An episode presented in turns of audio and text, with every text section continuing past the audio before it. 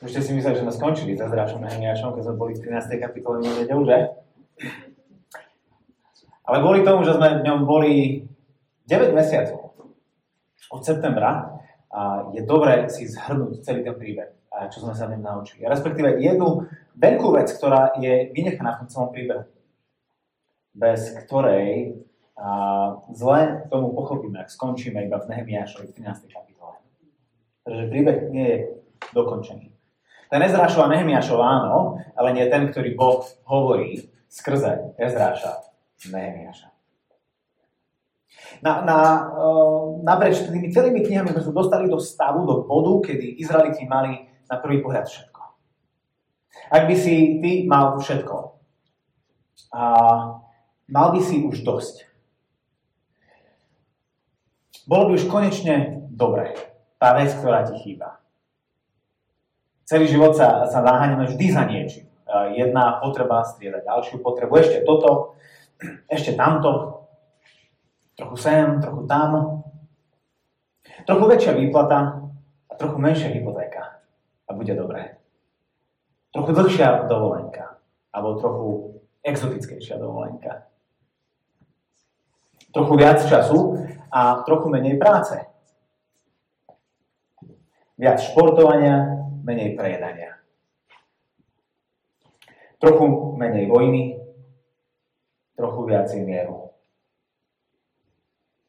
Čo ti chýba, čo ak by si mal, tak ti bude stačiť. Bude už dobré. Izraeliti na prvý pohľad mali všetko, čo si mohli žiadať. Boli späť vo svojej zastúpenej zemi, bol obnovený oltár, bol obnovený chrám, boli obnovené hradby. Obnova, ako sa patrí. Aj napriek tomu niečo chýbalo. Ten dôvod bol ten, že, a, že z exilu sa vrátili úplne rovnakí, ako do neho odišli. A tak páchajú úplne rovnaké hriechy, aké páchali tí pred nimi.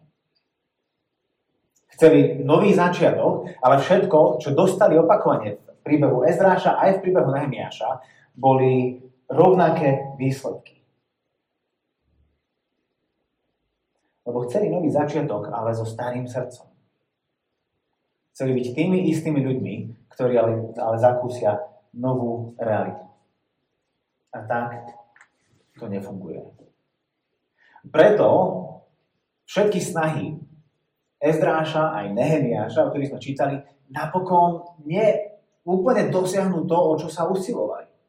Lebo tá podstatná realita života zostáva nezmenená.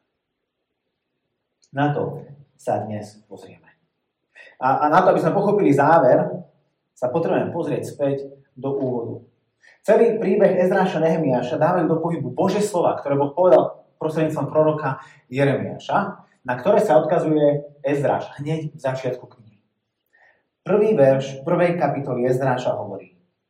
V prvom roku perského kráľa Kýra, aby sa splnilo slovo hospodina, vyslovené Jeremiášovými ústami. Hospodin vzbudil ducha perského kráľa Kýra a on dal v celom svojom kráľovstve vyhlásiť, a to aj písomne, toto. Takto hovorí perský kráľ Kýros. Hospodin, Boh nebies, mi dal všetky kráľovstva zeme a on ma poveril, aby som mu postavil dom v Jeruzaleme, ktorý je v ľudsku. Kto spomedzi vás patrí k jeho ľudu, nech je jeho Boh s ním. Nech sa vydá do Jeruzalema, ktorý je v Judsku a nech buduje dom hospodina Boha Izraela.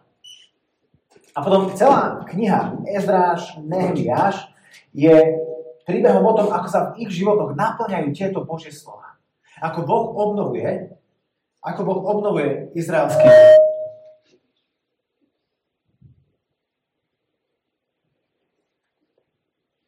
ako Boh obnovuje izraelský ľud.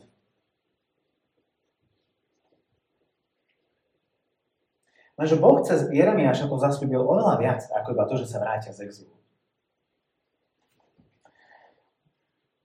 Oveľa väčšie veci, oveľa dôležitejšie veci, ako len to, aby vyhnanstvo skončilo. Pochopiteľne to je to, na čo sa najviac fixovali. Tam ich najviac stlačila topánka. Veď boli v nepriateľskej zemi, pod nadvládou nepriateľa, museli uctievať cudzích bohov, neboli doma. Jasné, že to je to, na čo mysleli a na nič iné ani zďaleka nepomysleli. Takže kvôli zafixovanosti na akútny problém, ktorom boli, zajatie, fyzické zajatie, im úplne uniklo, unikol oveľa podstatnejší problém, a to bolo zajatie ich srdca. Keď si otvoríme proroka Jeremiáša v 31. kapitole, tak on v prvých dvoch tretinách kapitoly rekapituluje presne to, čo vidíme, že sa naplnilo v knihe Ezráša Nehemiáša. O tom, že Boh hovorí, že potom, ako sa naplní čas súdu, Boh opäť povolá svoj ľud z exilu a ho privedie späť do zasľúbenej zeme a opäť ho vybuduje a opäť vybuduje to, čo bolo zbúrané. To je to, čo sme videli, že je, sa naplňa v knihe Ezráš Nehemiáša. Lenže ku koncu kapitoly Boh zasľubuje niečo ešte väčšie. Niečo úplne nové. Nie obnovu starého, ale príchod niečo úplne iného. Prečítam verše 31 až 34 z Jeremiáša 31. kapitoly. Hľa, blíži sa čas z nevýrok hospodina, keď uzavriem novú zmluvu s domom Izraela a s domom Júdu nie takú zmluvu, akú som uzavrel s vašimi otcami, keď som ich chopil za ruku, aby som ich vyviedol z Egypta. Oni totiž moju zmluvu porušili, hoci som bol ich pánom z nevierok hospodina. Toto však bude zmluva, ktorú uzavriem s domom Izraela po týchto dňoch z nevierok hospodina. Svoj zákon vložím do ich vnútra a vpíšem ho do ich srdca. Budem im Bohom a oni budú môjim ľudom. Už sa nebudú navzájom poučovať a brat bratovi nebude hovoriť, Poznajte hospodina. Lebo všetci ma budú poznať. Od najmenšieho po najväčšieho. Znie výrok hospodina. Pretože im odpustím viny a na ich hriech nebudem viac spomínať. A vidíme, že tento sľub sa počas života Ezdráša a Nehemiáša nenaplnil. O tom hovorí koniec ich príbehu o ktorom rozprávali minulý týždeň, ten, ten trápny dodatok, ako sa všetko aj tak na konci pokazilo. Zasľúbenia z Jeremiáša 31. kapitoly boli naplnené, ale nie všetky. Aj napriek všetkým pokrokom a úspechom, ktoré zažili pod vedením Mezráša, pod vedením Nehemiáša, ľud bol stále ten istý. Bojovali stále s tými istými hriechmi, s tými istými slabosťami. A tak to je varovaním aj pre nás. Pretože môžeme mať veci vo svojom živote a vo svojom duchovnom živote v tip-top stave. Môžeme mať, uh, môžeme mať dobré biblické kázanie, vzornú nedelnú dochádzku, môžeme si čítať Bibliu, môžeme sa modliť, chodiť na skupinky, pomáhať núdznym, e, rozdať sa celý. A celý čas to robiť s rovnakým srdcom. Celý čas to robiť bez toho, aby sme boli vnútorne zmenení.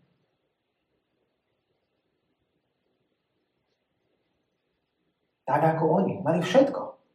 Zvonku sa pozriete, majú všetko, nič im nechýba. Majú oltár, majú chrám, majú hradby, majú obetný systém, majú kniazov, všetko funguje. Aj napriek tomu to nefunguje.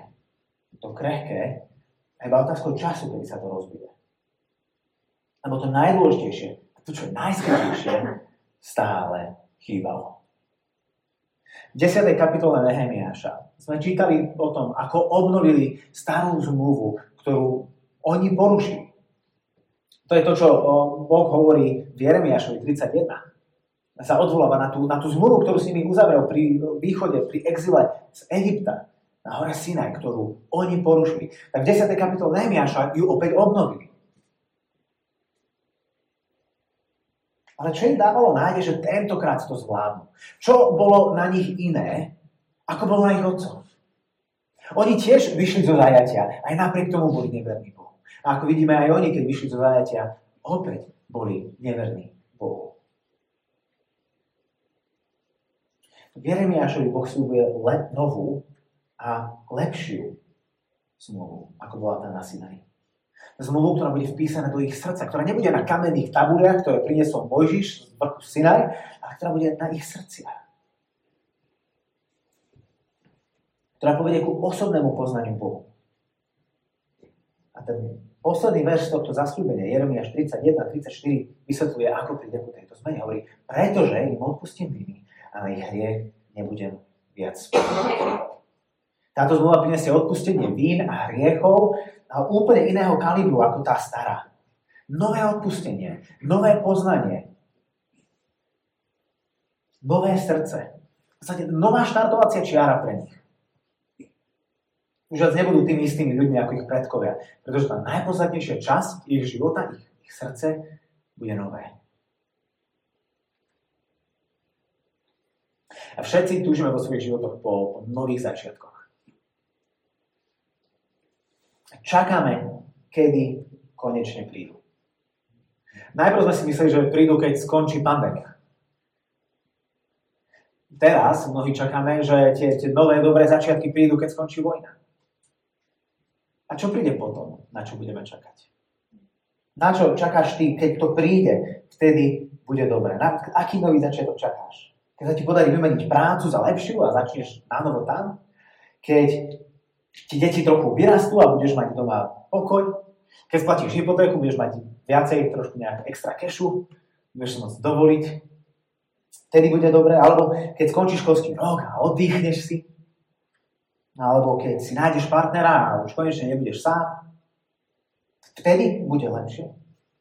Potom už bude dobre. Navonok áno. A na chvíľu možno áno. Ale nie vo svojej podstate. Nebude lepšie, lebo ty na tom nebudeš lepšie. Ostaneš stále tým istým človekom. A tak všetci chceme mať nový začiatok. A zároveň zistíme, že ho nemôžeme mať, lebo skôr či neskôr si ho pokazíme.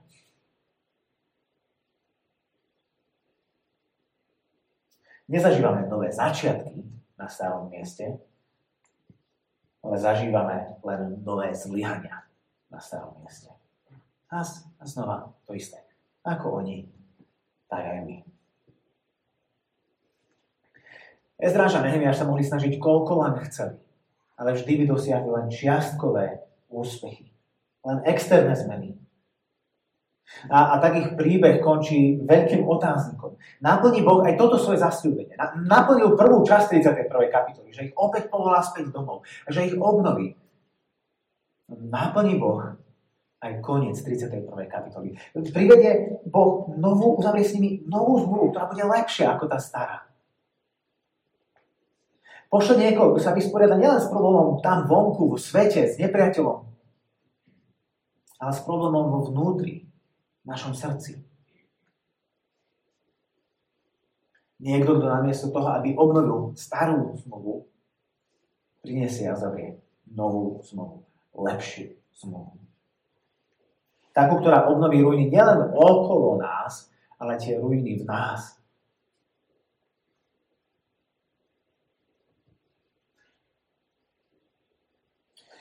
Pre nich sa politický exil skončil. Ale aj naďalej žili v duchovnom exile. A to bolo na toto najsmutnejšie, že boli doma a stále nie doma.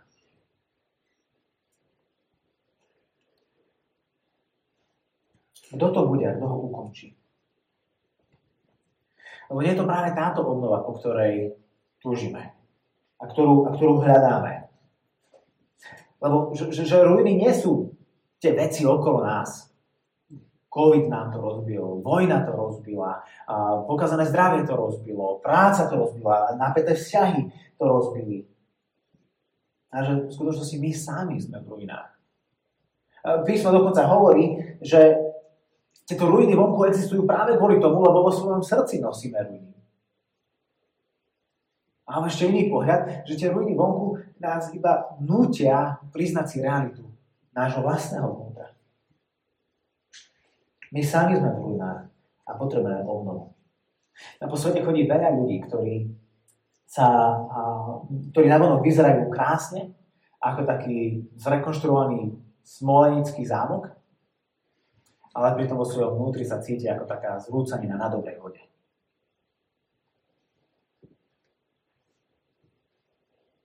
Tak ako si na tom ty?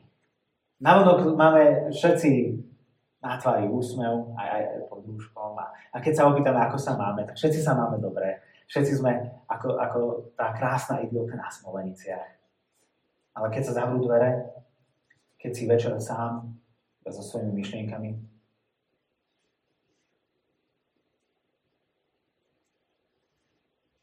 A tak na konci knihy Ezdráž Nehemiáš sa akoby pýtame, to je všetko? Len Odtiaľ dokážeme vojsť. Lebo si uvedomíme, že potrebujeme lepšiu zmluvu. A potrebujeme novú zmluvu. Potrebujeme lepšieho Ezráša a lepšieho Nehemiáša, ktorý nás povedie ďalej. Potrebujeme nového Ezráša a nového, a nového Nehemiáša. A tým je Ježiš. Ježiš je pravým a lepším Ezrášom. Ezdráša vyslal najmocnejší panovník tej doby, perský kráľ Artaxerxes. Ale Ježiš bol poslaný tým jediným a najväčším kráľom všetkých čias. Hospodinom zástupov, Bohom Izraela. Kráľom kráľov. Ježišovi sa dostalo oveľa lepšieho svedectva, ako sa dostalo Ezdrášovi. O Ezdrášovi perský kráľ povedal, že to je dobrý učeň, Božích písem. A Ježišovi, jeho otec, pri jeho krste otvoril nebesia a všetky povedal, toto je môj milovaný syn, ktorom, ktorom mám všetko potešenie, ktorého milujem. Jeho počúvajte. Ježišovi sa dostalo oveľa lepšieho svedectva. Ezdráž síce priniesol Božie slovo všetkým, ktorí uh, mohli rozumieť. Ale Ježiš je Božím slovom, ktoré sa stalo telom a, a prebývalo medzi nami. Aby všetci, mali aj veľkí, slobodní aj otroci, muži aj ženy, vysokoškolsky vzdelaní aj škôlka, aby všetci mohli nielen poznať Boha, ale mohli stretnúť Boha, ktorý ku nim prichádza. Ezráš, aj keď sa sám nedopustil žiadnej manželskej nevery, ako jeho bratia, sa aj napriek tomu identifikuje so, svojím, so, svojím, so svojimi spolubratmi. A vyznáva ich vinu ako svoju vinu. No Ježiš, ktorý sa nedopustil žiadneho hriechu a žiadnej nevery, ktorý bol vždy a vo všetkom dokonale verný Bohu, nielen sa pridáva ku našej vine, on berie na seba našu vinu. A spája seba so všetkými tými, ktorí mňa hovoria. Napokon, keď bol Ezraš konfrontovaný s hriechom Izraela, rozrohol si ucho a v tichosti sedel celý rozrušený. No keď Ježiš bol konfrontovaný s hriechom nás všetkých, keď vysel na kríži, vojaci si rozdelili, roztrhli jeho rucho. Nahý vysel a potom tri dní v tichosti ležal. Celý mŕtvy. A tak Ježiš je tým pravým a lepším Ezdrášom, ktorý ide tam, kam Ezdráš nikdy nemohol. Ale Ježiš je aj tým pravým a lepším Nehemiášom. Nehemiáš zanechal svoje pohodlné miestečko, ktoré mal po boku kráľa v pevnosti v Šúšane, aby aby šiel zachrániť a opäť vybudovať zničené mesto. No Ježiš zanechal svoje vznešené miesto po boku svojho otca na nebeskom tróne, aby šiel zachrániť a opäť vybudovať zbúr zničeného človeka. Nehemiáš celý zdrvený plače nad biedným a úbohým stavom Jeruzalema, ktorý je sama diera. Ježiš celý zdrvený pláče nad úbohým stavom svojho ľudu, ktorý, ktorý prirovnáva ku, ku stádu bez pastiera. Nehemiáš čelil odporu protivníkom, Sambalatovi a Tobiovi a iným, ktorí sa snažili ho podchytiť a zdiskreditovať a zavraždiť. No Ježiš čelil oveľa väčšiemu odporu. Proti nemu sa spolčil Herodes a Ponský Pilát s pohanmi a s izraelským ľudom. Jeho najbližší ho opustili. Všetci sa snažili zdiskreditovať. Napokon uspeli a ho zavraždili. Nehemiáš v zúrivosti nad ich hriechom im, im zlorečí a ich pije. No Ježiš pre náš hriech bol trápený, nechal sa ponižovať, udierali ho a pľuli na neho, ale neotvoril ústa ako baranok vedený na zabitie. keď na Nehemiáša útočia jeho nepriatelia, tak sa modlí k Bohu, neprikrývaj ich vinu, nedovol zmazať ich hriech spred seba, lebo brojili proti tým, čo stavali. No keď Ježiša privili na kríž, tak on sa z, krížu, z kríža modlí, Oče, odpustím, lebo nevedia, čo činia. A Nehemiáš na konci svojho života, ako ho máme zapísaný, v jeho knihe. Volá na Boha, prosí ho, aby si Boh na neho spomenul pre všetko to dobro, ktoré vykonal. No Ježiš na konci svojho života, keď volá z kríža, prosí Boha, aby si na ňu spomenul, nedostane žiadnu Tak Ježiš je tým pravým a lepším Nehemiašom. Ježiš je tým pravým lepším pravým a lepším Nehemiášom aj Ezdrášom. Oni spolu viedli Boží ľud ku obnove starej zmluvy.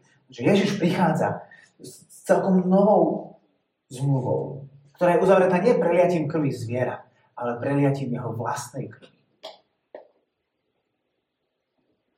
Keď autor listu Hebrejom rozmýšľal nad týmto Božím zasľúbením novej zmluvy, ktorá je v Jeremiášovi, a o tom si môžeme prečítať v liste Hebrejom v 8., 9. a 10. kapitole, tak keď nad tým rozmýšľal, tak to stiahol celé na Krista a opísal to týmito slovami. Toto, je, toto sú vybrané verše z 9. kapitoly listu Hebrejov. Krv Krista, ktorý mocou väčšného ducha sám seba priniesol Bohu ako nepoškvrnenú obetu, očistí nám svedomie od mŕtvych skutkov, aby sme mohli slúžiť živému Bohu. A preto je prostredníkom novej zmluvy, aby pristúpenie väčšného dedičstva dosiahli všetci, čo sú povolaní. Lebo podstúpil smrť, aby ich vykúpil z previnení spáchaných počas prvej zmluvy. Preto ani prvá zmluva nebola uzavretá bez krvi. Lebo keď Mojžiš oznámil celému ľudu všetky prikázania, podľa zákona vzal krv teliat a capov, vodu, šarolátovú vlnu a izop a pokropil samú knihu i všetok ľud hovoriac, toto je krv zmluvy, ktorú nariadil pre vás Boh. Takto sa podľa zákona takmer všetko očistuje krvou. A bez preliatia krvi nie odpustenia.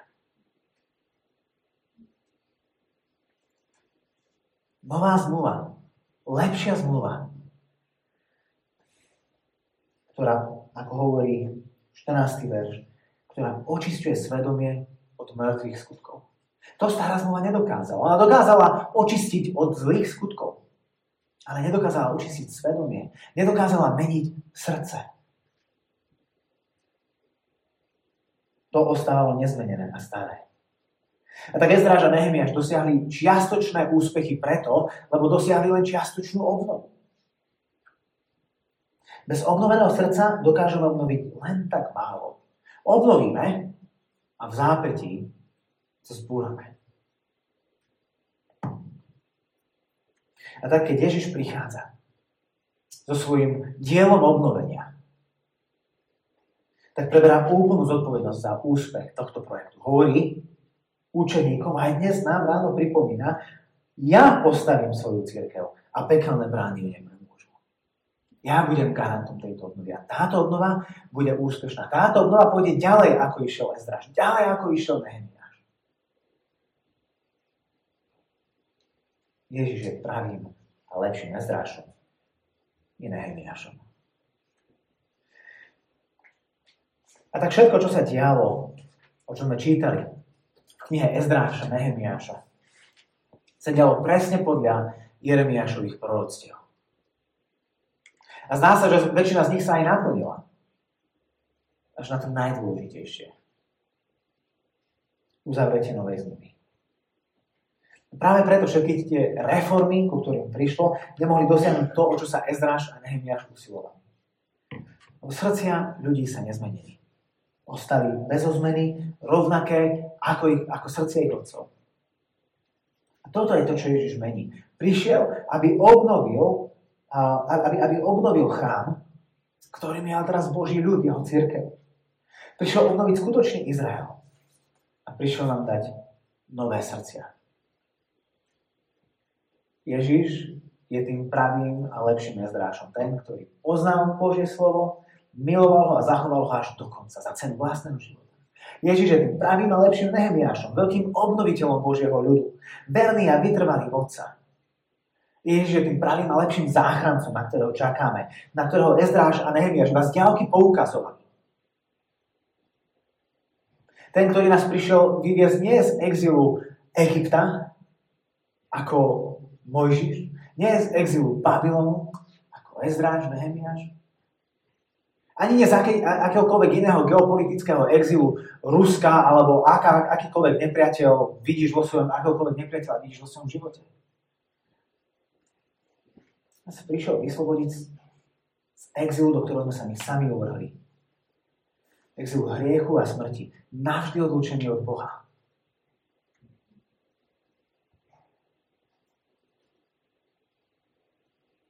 A tú záchranu nám priniesol tým, že vzal na seba náš hriech a zakusil našu smrť.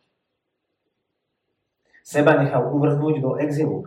On bol odlúčený od Boha, aby sme sa my mohli vrátiť späť domov, ku nášmu Bohu, k nášmu Otcovi.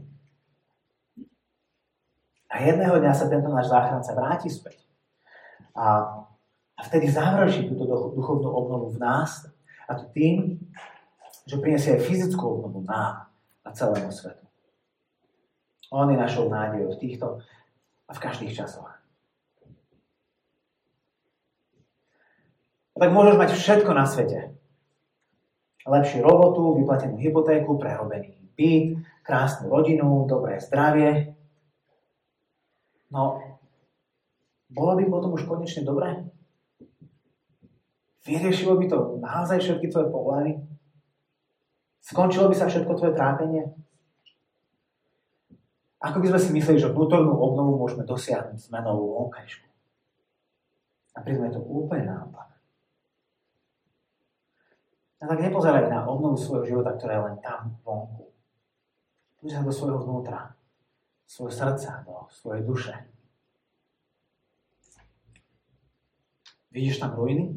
Žiadny krásny zámok s zrúcaním? Poď za Ježišom, tým pravým a lepším Ezdrášom i Nehemiášom, ktorý obnoví aj teba zvnútra a jedného dňa aj zvonku. A potom aj v zlomenom svete budeš môcť žiť celý život. Modlíme sa. Pane, ďakujeme Ti za to, čo si nás tieto mesiace učil cez príbeh, ktorý máme v Ezrášovi a Nehemiášovi. Keď sa môžeme pozerať na tvoje minulé skutky a vidieť Boha, ktorý je verný svojmu slovu, vidíme, že, to, že si bol verný pri nich vtedy, že môžeme vidieť, ako si to naplnil v Kristovi, keď si nás prišiel vyviesť z toho najťažšieho exilu, v ktorom sa môžeme nachádzať. Sa priniesol záchranu, ktorú sme ani nevedeli, že potrebujeme. Ďakujem, že sa môžeme pozerať aj vo viere do budúcnosti. Na ten deň, keď obnovíš celý svet a nás spolu s ním.